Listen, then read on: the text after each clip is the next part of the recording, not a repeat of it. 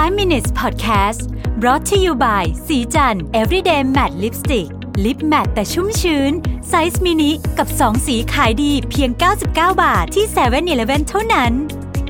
สวัสดีครับ ยินดีต้อนรับเข้าสู่ 5 minutes podcast นะครับ คุณอยู่กับรวิศ หาญอุตสาหะครับ ผมเชื่อว่าเราคงคุ้นเคยกับคำพูดที่ว่ากรุงโรมไม่ได้สร้างเสร็จในวันเดียวกันเป็นอย่างดีนะฮะ ผมคิดว่าเราต้องนึกถึงประโยคนี้กันบ่อยๆเลยแหละนะครับ เพราะมันเป็นประโยคที่จริงมากๆ บางทีเราใจร้อนเนี่ยนะยุคนี้อะไรอะไรก็ดูเร็วไปหมดแต่ ความสำเร็จเนี่ย มันสร้างวันเดียวไม่ได้จริง ๆนะครับ คือยุคหลังๆเนี่ยต้องยอมรับว่าเรามีความพยายามจะทำให้ความสำเร็จมันมีความเป็นแบบสำเร็จรูปอะคือความสำเร็จกับสำเร็จรูปนะคนละเรื่องกันใช่ไหมแต่ว่าเราพยายามจะทำให้มันเป็นอย่างนั้น คือรู้สึกว่ามันจะมีสูตร เอาเอาเร็วๆไปเร็วๆเนี่ย ผมว่ามัน มันมันมันไม่น่าจะเป็น way นั้นนะฮะก็เลยอยากเล่าเรื่องเรื่องหนึ่งให้ฟังนะครับ เรื่องนี้ต้องเล่าย้อนกลับไปถึงปี 1955 ที่แอนาไฮม์แคลิฟอร์เนียนะครับ ตอนนั้นนี่วอลดิสนีย์นี่เพิ่งทำตามความฝันอันยิ่งใหญ่ของเขานะฮะเขาใช้เวลาเป็น 10 ปีนะฮะในการออกแบบสวนสนุกดิสนีย์แลนด์จากจินตนาการของเขาเลยนะฮะก็สวนสนุกก็เพิ่งเปิดนะครับ ก็มีเด็กผู้ชายคนหนึ่งอายุสิบขวบเดินเข้ามาสมัครงาน คือสมัยนั้นนะกฎหมายใช้แรงงานเด็กยังไม่เข้มงวด แบบตอนนี้นะฮะเด็กคนนี้ก็เลยได้ทำงานในดิสนีย์แลนด์นี่แหละนะครับช่วงเวลาที่เด็กคนนี้ว่างๆเนี่ยเขามักมาเขามักจะมาเตร็ดเตร่อยู่แถว Main Street Magic Shop คือดิสนีย์แลนด์เนี่ย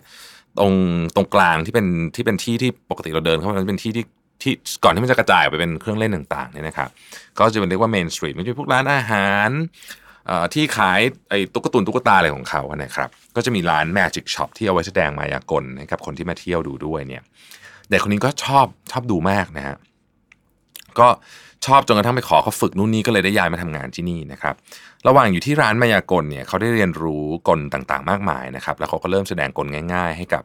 นักท่องเที่ยวได้ชมด้วยนะครับเขาคนพบตัวเองว่าเขาเนี่ยชอบแสดงมาก แสดงอะไรก็ได้ไม่ต้องเป็นกลก็ได้ ตลกก็ได้อะไรก็ได้นะครับ ตอนหลังเนี่ยเขาก็ได้เล่นมายากลรวมถึงได้แสดงมากขึ้นนะครับ แล้วก็ได้ขยับมาเล่นอะไรหลากหลายมากขึ้น โยนขวดทำบอลลูนกระตูนอะไรตัดสารพัดนะฮะที่เล่นกันในสวนสนุกเนี่ยนะครับที่เป็นโชว์นะตอนมัธยมปลายเนี่ยเขาก็เริ่มไปแสดงตามคลับเล็ก ๆ ในเมืองนะครับ การแสดงเขาในตอนนั้นน่ยมีระยะมีเวลาการแสดงสั้นมาก 5 นาทีอะไรเงี้ยนะฮะแค่นั้นนะครับ แล้วก็ตอนหลังย้ายมาเรียนที่ UCLA ก็ drop เรียนไปนะครับ แล้วก็กลับไปอยู่ในวงการการแสดงในคลับพวกนี้เนี่ยนะครับ ซึ่งต้องบอกว่าถ้าว่ากันตามจริงเนี่ยในบันทึกของประวัติของเขาเนี่ยเขาไม่ได้รับความสนใจจากผู้ชมนะฮะช่วงแรกๆนะฮะคนส่วนใหญ่ก็จะดื่มเหล้าดื่มอะไรเงี้ยแล้วก็พูดคุยกันนะฮะเขาเล่นก็บางทีก็ไม่มีใครฟัง มีครั้งหนึ่งเขาเล่นตลกในคลับ ที่ไม่มีคนอยู่แม้แต่คนเดียวเขาก็ยังเล่นนะฮะตามคือคือตามเวลาเขาต้องเล่นเขาก็เล่นนะครับชีวิตอีกสิบปีต่อจากนั้นเนี่ยเขาก็วนๆอยู่ครับขึ้นขึ้นลงนะฮะ ในอัตราชีวประวัติของเขาเองเนี่ยเขาบอกว่าช่วงสิบปีนั้นนะหลังที่เขาดรอปเรียนหนังสือมาเนี่ยมันก็บางทีมันก็ดีบางทีมันก็ร้ายอะไรนะฮะแต่สิ่งหนึ่งที่เปลี่ยนไปจากในช่วงสิบปีนั้นคือโชว์ของเขาเริ่มยาวขึ้น คือเขาทดลองอะไรใหม่ๆมากขึ้นแล้วก็โชว์เขาเริ่มยาวขึ้นจาก 5 นาทีเป็น 10 นาที เพิ่มทีละ 5 นาที เป็น 15 นาทีเป็น 20 นาทีนะครับจนหนุ่มมาวันหนึ่งเนี่ยเขาก็พาตัวเองเข้าไปแสดงเดี่ยวไมโครโฟนนะฮะในรายการ The Tonight Show นะฮะซึ่ง ซึ่ง The Tonight Show ตอนนั้นเป็น